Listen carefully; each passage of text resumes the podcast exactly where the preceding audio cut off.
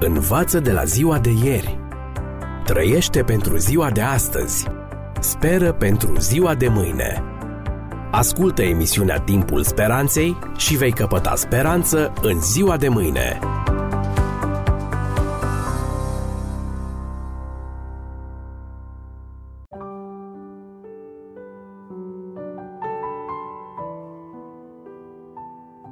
Stimați prieteni, bine v-am regăsit! Vorbim despre decalog ca parte din planul lui Dumnezeu de reeducare a omului rău din născare, este potrivit să vă spun despre latura pozitivă a educației. Aceea de a scoate din om valorile și capacitățile latente și a le dezvolta. Cele 10 porunci, chiar dacă sunt introduse printr-o negație, să nu, sunt atelierul educației pozitive. Să da. Un doctor în drept iudaic, Marele Apostol Pavel din Tars, tălmăcea noilor convertiți din Roma profunzimile legii lui Dumnezeu. Punctul pe care insista era tocmai latura ignorată de iudei. Dragostea este împlinirea legii. Romani 13 cu 10. Logica lui era următoarea. Dacă dătătorul legii este dragoste, atunci legea lui reflectă dragoste. Deci nimic nu poate satisface cerința legii decât numai dragostea. Cea de Dumnezeu, primele patru porunci, și cea de aproapele, ultimele șase. Dar atenție! Dragostea este un principiu activ care se distinge prin a face și a da. Mântuitorul Iisus Hristos a exprimat această nevoie în regula de aur. Tot ce voiți să vă facă vouă oamenii, faceți-le și voi la fel, căci în aceasta este cuprinsă legea.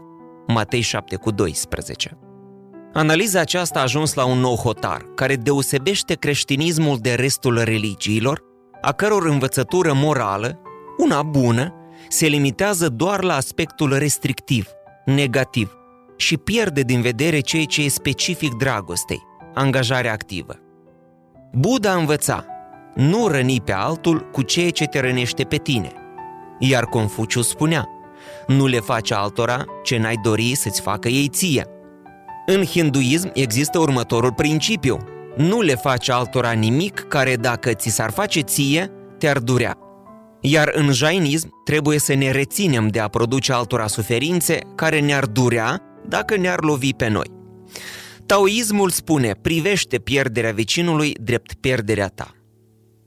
Dragă ascultător, ar fi prea puțin ca dragostea să te rețină doar de la a face rău aproape lui.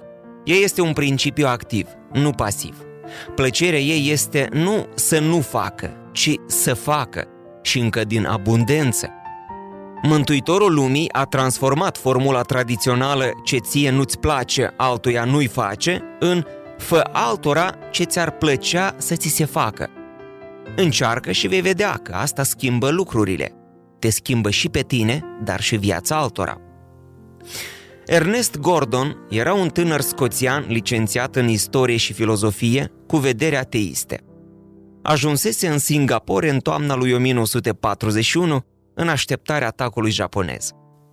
Mult prea încrezători în superioritatea lor, englezii au fost cu totul surprinși de strategia și rapiditatea japonezilor. În mai puțin de două luni, japonezii au spulberat armata britanică mult superioară. În februarie 1942, japonezii capturau Singapore, luând 100.000 de prizonieri, între care se afla și capitanul Ernest Gordon. Cuceritorii voiau să construiască o cale ferată strategică din Thailanda până în Burma, pe unde să atace apoi India. Pentru construirea celor 415 km de cale ferată prin junglă, 240.000 de prizonieri de pe fronturile Pacificului au fost cantonați de-a lungul râului Kwai. În numai trei ani, peste 100 de mii aveau să fie secerați de molime, de foame și de cruzimea japonezilor. Băieții, desculți și cu trupurile goale, lucrau zi lumină în jungla mlăștinoasă, pe călduri de 50 de grade sau ploi torențiale. Cei obosiți erau bătuți nemilos sau decapitați pe loc. Mureau câte 400 la fiecare milă. Starea de spirit era și mai rea. Instinctul de supraviețuire transformase lagărul într-un iad. Militarii eleganți de ieri deveniseră brute. Pentru câteva boabe de orez se isca bătaie. Furtul era la ordinea zilei.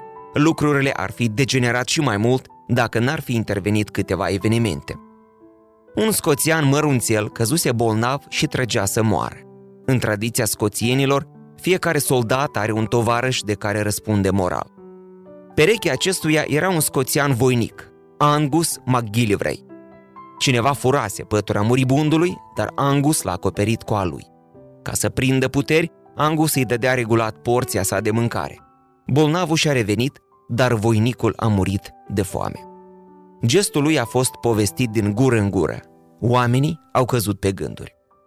La scurtă vreme după aceea, într-o seară, la întoarcerea în unitate, lipsea o lopată. Cine a luat-o?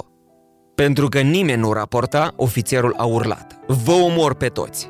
Înainte să-și pună planul în aplicare, un tinerel a făcut doi pași în front. Eu am luat-o. Turbat, japonezul s-a aruncat asupra lui, l-a bătut și a crăpat țeasta cu patul puștii. Colegii l-au ridicat și l-au dus la groapă. Când au ajuns în tabără și au numărat încă o dată lopețile, nu lipsea niciuna. Era clar, băiatul se jertvise pentru viața celorlalți. Stimați prieteni, vestea aceasta a incendiat sufletele prizonierilor. Exemplul celor doi a început să dospească în lagăr. Câte unul, apoi tot mai mulți, au început să arate respect pentru ceilalți. Muribunzii erau strânși și îngrijiți, iar morții îngropați omenește. Furturile s-au rărit, când unii cădeau bolnavi, alții făceau escapade secrete cu riscul vieții ca să adune din pădure hrană sau leacuri. În câteva săptămâni atmosfera era de nerecunoscut. Deținuții descopereau că pot supraviețui mai bine dacă uită de ei și se dedică altora cu sacrificiu. Firește, apăruse dragostea. Cam pe atunci, Ernest Gordon a căzut bolnav. Măcinat deopotrivă de paraziți intestinali, malarie, dezinterie și febră tifoidă, Gordon ajunsese un schelet viu. Difteria îi blocase gâtul. Când voia să bea, apa ieșea pe nas. A ordonat să-l ducă la casa morții, un simplu acoperiș pentru muribunzi. Locul era pestilențial, infestat de ploșnițe, păduchi, muște și putreziciune. După ce a scris câteva rânduri de adio, Gordon s-a culcat să moară. A fost întors la realitate de glasul cuiva. Domnule, ați vrea să-mi dați voie să vă ajut? Ateul, mirat de simpatia gratuită a necunoscutului, i-a întors-o. Ești sigur că vrei să mă ajuți? Bineînțeles. Glasul acestuia transmitea căldură și sinceritate. Flăcăul, Dusty Miller, l-a scos din casa morții și de două ori pe zi îl oblojea, îl fricționa și îi pansa picioarele cu cârpe pe care avea grijă să le fiarbă înainte. În una din zile, Dusty a leșinat. Căzuse de foame pentru că toată rația alimentară i-o dădea capitanului. Gordon îi punea întrebări, iar Dusty povestea despre Dumnezeul iubirii care se îngrijește și de vrăbii. Ce spunea Dusty era credibil, pentru că era autentificat de fapte.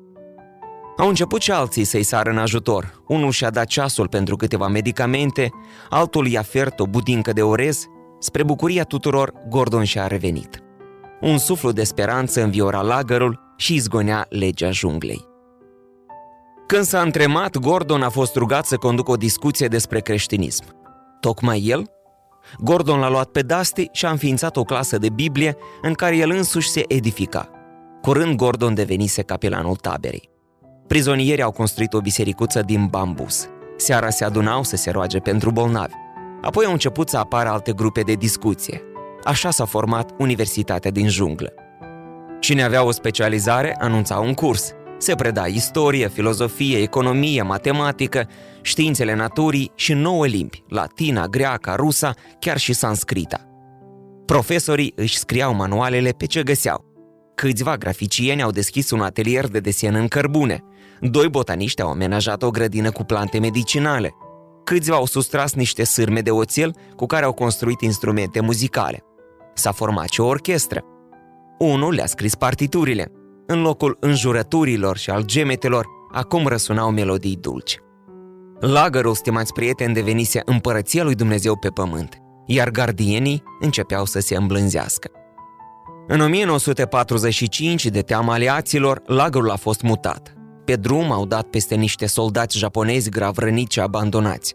În ciuda interdicției, deținuții au ieșit din coloană și au mers să le dea vrăjmașilor mâncare, apă și cârpe. Sub privirea uluită a japonezilor, se reedita istoria samariteanului Milos. La 15 august 1945 au sosit și eliberatorii. Americanii, îngroziți de scenă, au vrut să împuște pe toți japonezii.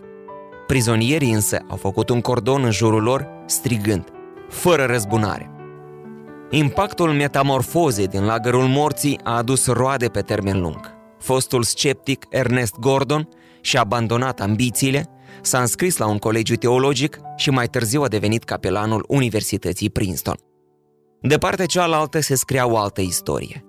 Ofițerul Nagase Takashi, tălmaciul lagărului, a părăsit tabăra cu inima zdrobită. Dar n-a putut să plece acasă. A mai zăbovit două luni ca împreună cu alții să îngroape miile de cadavre aflate de-a lungul liniei ferate. Căuta ispășire. Din nevoia de a se despovăra, a început să publice ororile trăite, acuzând comportamentul compatrioților săi. Împăratul ar trebui să-și ceară scuze pentru tot ce s-a făcut în numele său, a scris Nagase. Învățător fiind, a inițiat o campanie de scrisori de iertare trimise de sute de copii către familiile foștilor prizonieri. A încercat să-i pună legătură pe foștii gardieni cu supraviețuitorii în dorința reconcilierii. A făcut 125 de călătorii de penitență la locul supliciului, ducându-i cu el pe fiii foștilor militari într-un efort de sensibilizare a opiniei publice. Și a reușit. Exact după 50 de ani, în 1995, câțiva oficiali japonezi au acceptat să prezideze un act de reconciliere chiar pe podul de peste râul Kvai. Două grupuri mici de oameni, împovărați de ani și de amintiri, au pornit de la câte un capăt al podului, unul spre altul. Când s-au întâlnit, s-au oprit și-au dat mâinile și s-au ascuns unul în brațele celuilalt. Era îmbrățișarea dragostei care iartă și iubește. Sfârșit vrednic de istoria lumii.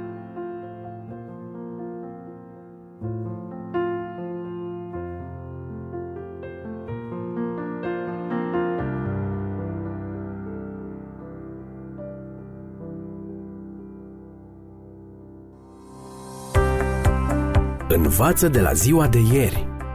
Trăiește pentru ziua de astăzi. Speră pentru ziua de mâine.